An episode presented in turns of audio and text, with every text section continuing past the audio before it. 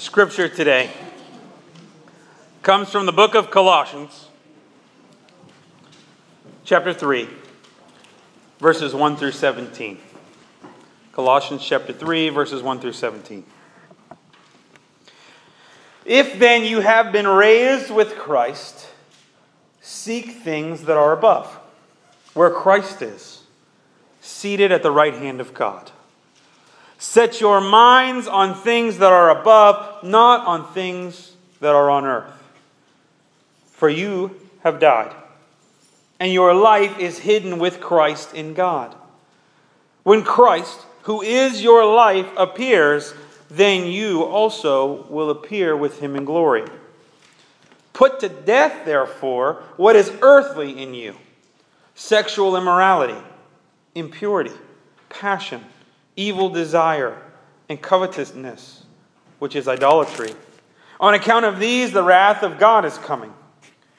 In these you too once walked when you were living in them. But now you must put them all away anger, wrath, malice, slander, and obscene, obscene talk from your mouth.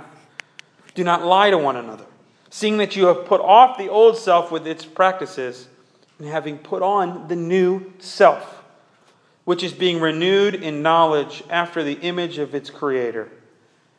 Here there is not Greek and Jew, circumcised and uncircumcised, barbarian, Scythian, slave, free, but Christ is all and in all.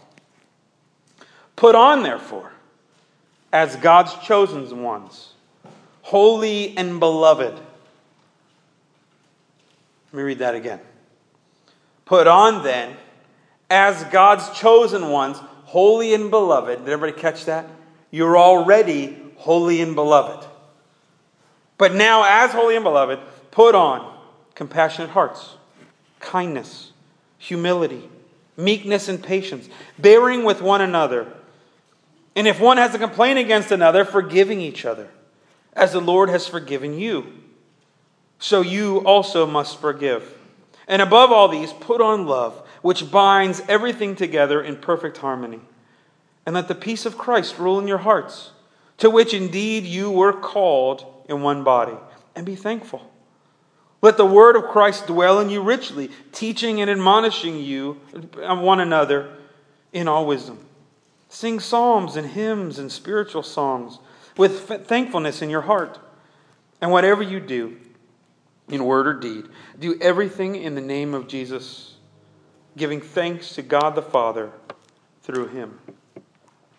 Here ends the reading of God's Word. It's strange to be in a new year. I don't know about anybody else, but I tend to be a pretty reflective person.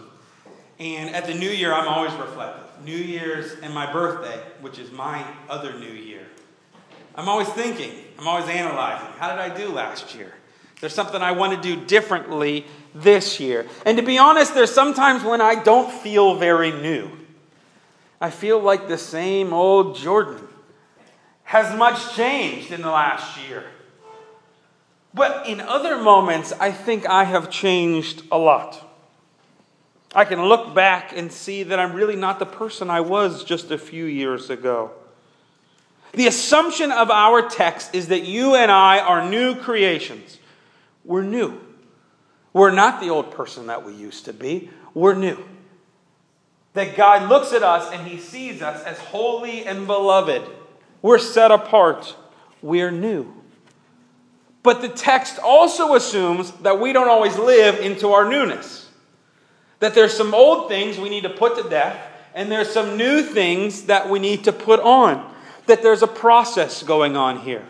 And Paul talks about this a number of different ways. I could have talked about this from a number of different Pauline texts. Because Paul's all the time talking about this. You are something special, something new because of Christ. So live it, put it on.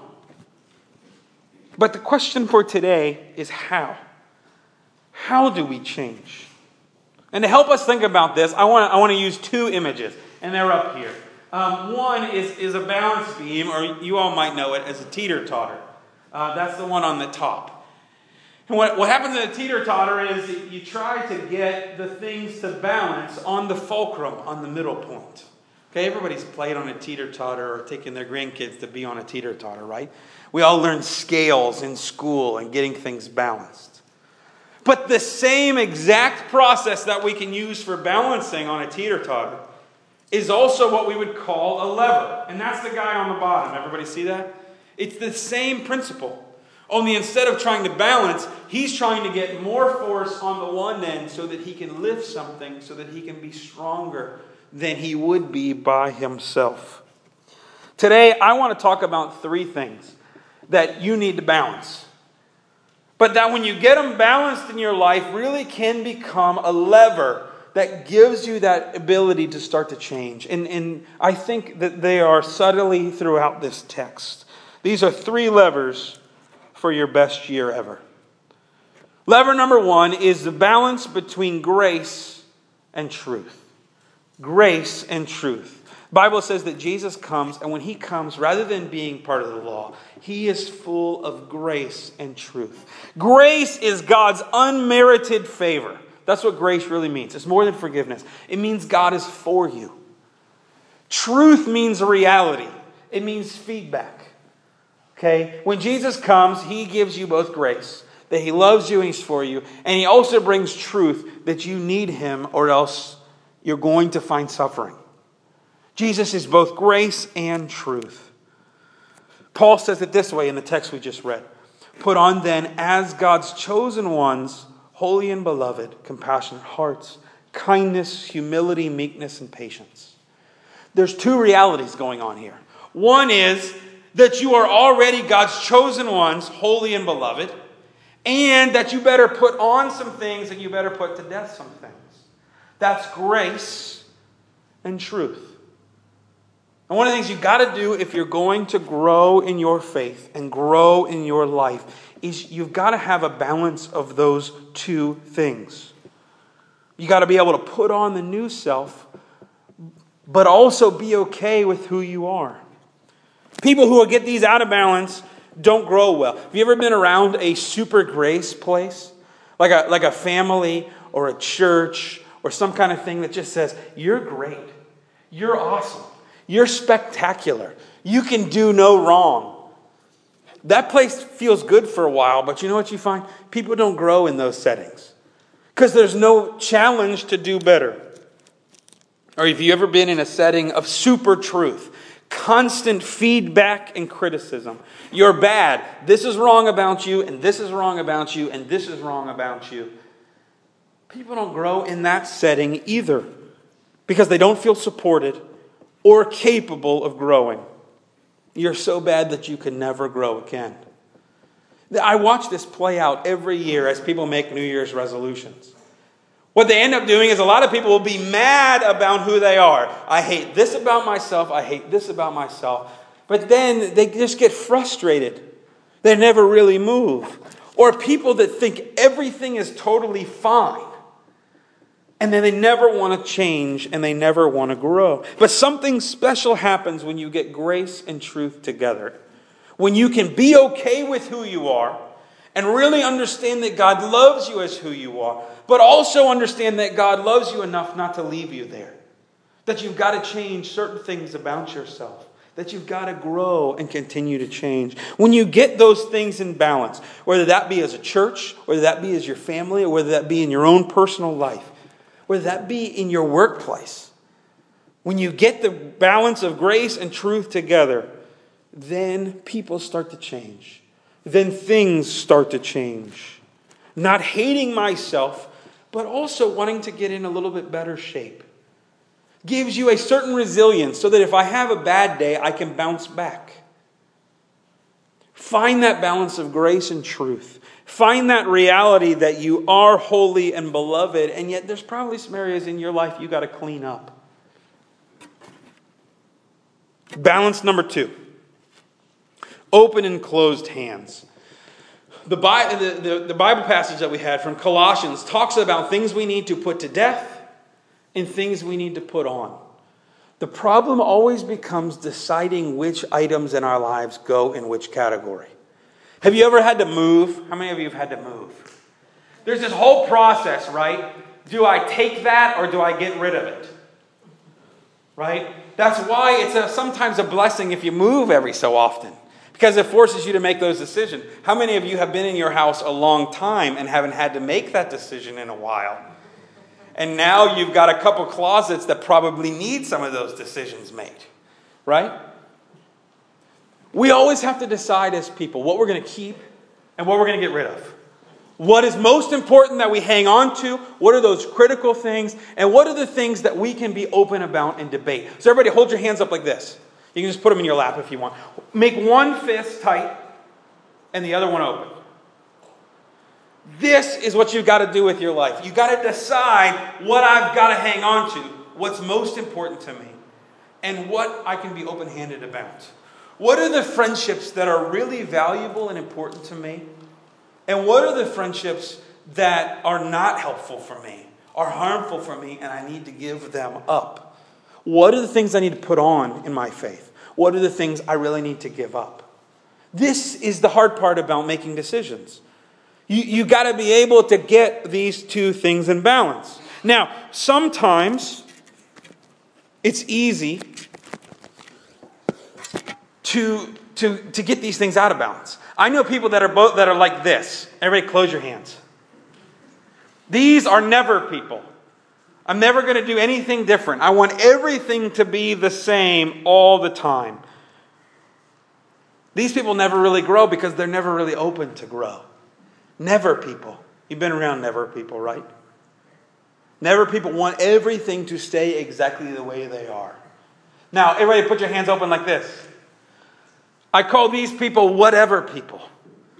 These are people that are up for absolutely whatever, which means they stand for absolutely nothing.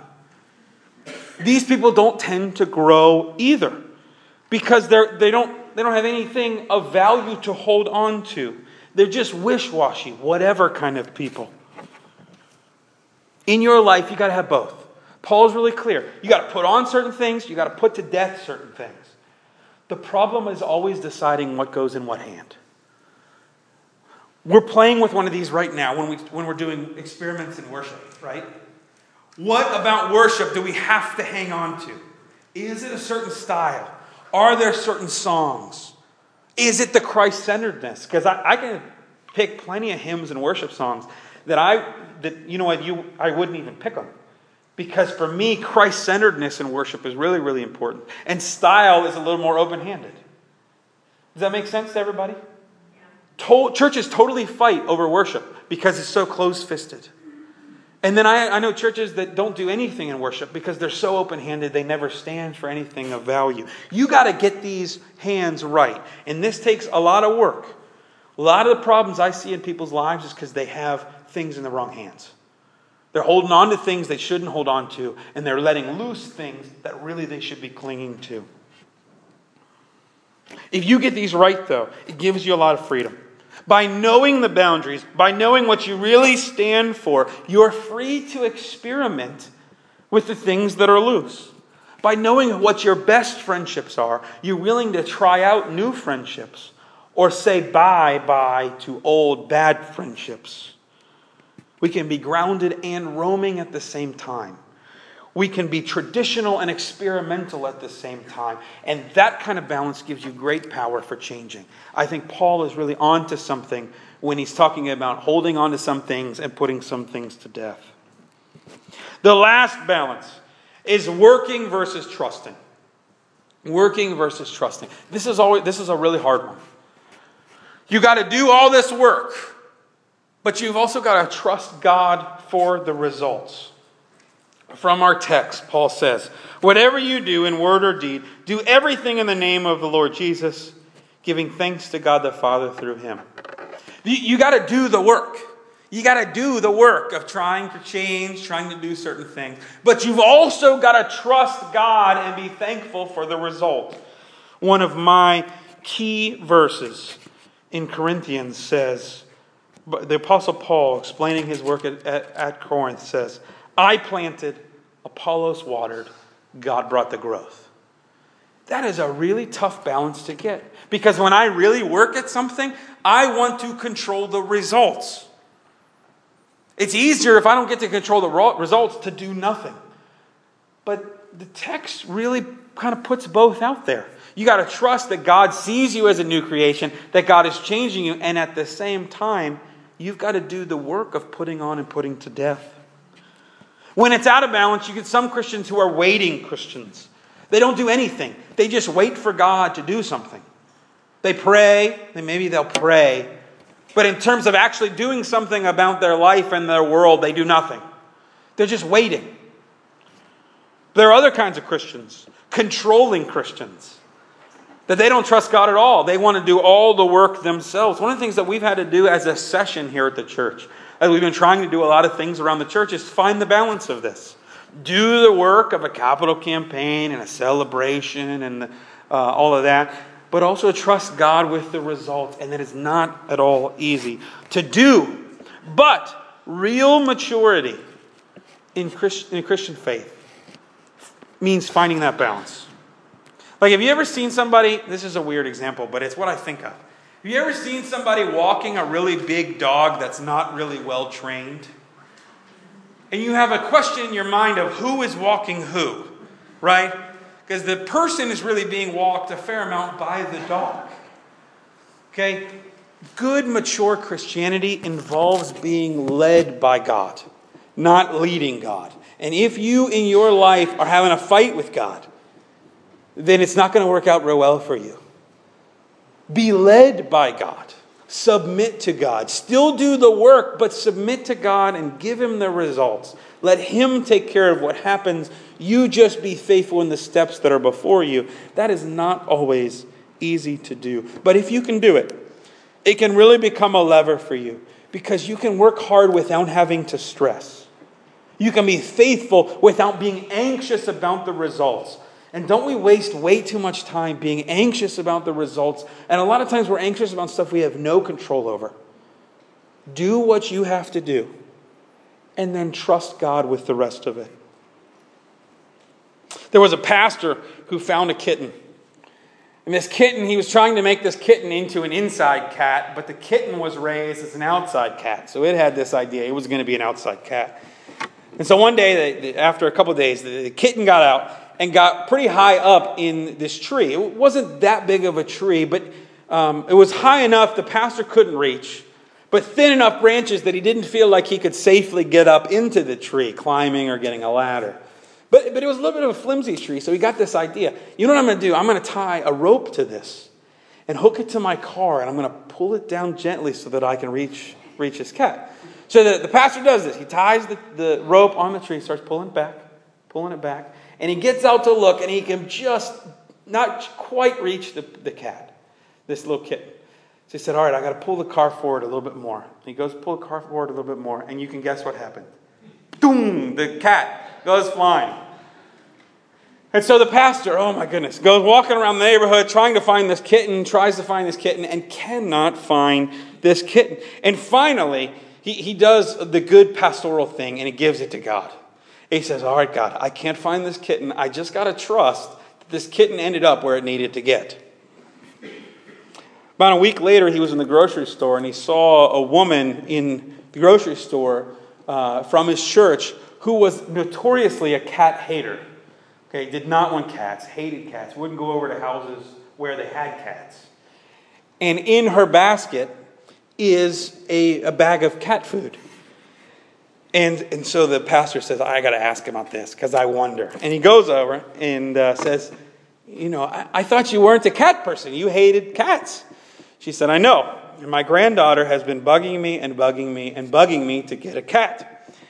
And uh, I said, You know what? If God gives you a cat, then God will give you a cat. But I am never going to give you a cat. And he said, I watched my, she said, I watched my granddaughter go out in the yard, pray really loudly to Jesus for a kitten. And a kitten came falling from the sky. And I couldn't tell her no. I had to let her keep the kitten. I don't know what 2015 has in store for you and I. There may be something in your life that's going to get launched, and you're going to be sad to see it go. There may be something that drops at your feet that you're, on, that you're not expecting, but is really a blessing. But whatever God has in store for you, I believe that you can trust God with it. I believe that God has your best in, in His mind and in His will. Give yourself grace, but also truth. Do the hard working work of discerning what needs to go and what you need to keep in your life, and trust God that He will bring growth to you and to those around you. Let us pray. God, for whom a year is but a moment, I thank you for this new year. We thank you that we get this gift of life for another season. We get another chance to serve you. The year past has been filled with ups and downs, highs and lows, smiles and frowns. I thank you for being with us.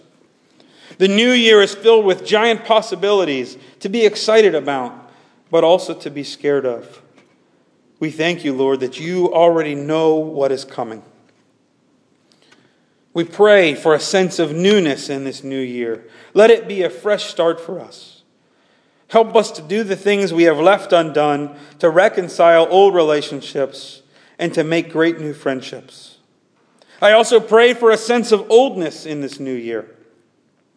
Help us to connect with an ancient faith, to be guided by your word, and to be a little more old fashioned in a world that is far too fast paced. We pray for big things in this new year. Lord, please do the impossible, giant and world changing things. Shake up social issues, overturn financial crises, and rock lives that seem unrockable. But we also pray for little things in the new year. Do all kinds of ordinary, everyday, and simple things in our lives. Give us eyes to see your daily grace for us. Help us to know you better and follow you more closely in 2015. May you, Father, Son, and Holy Spirit, receive all the glory in our lives and in our world. Amen.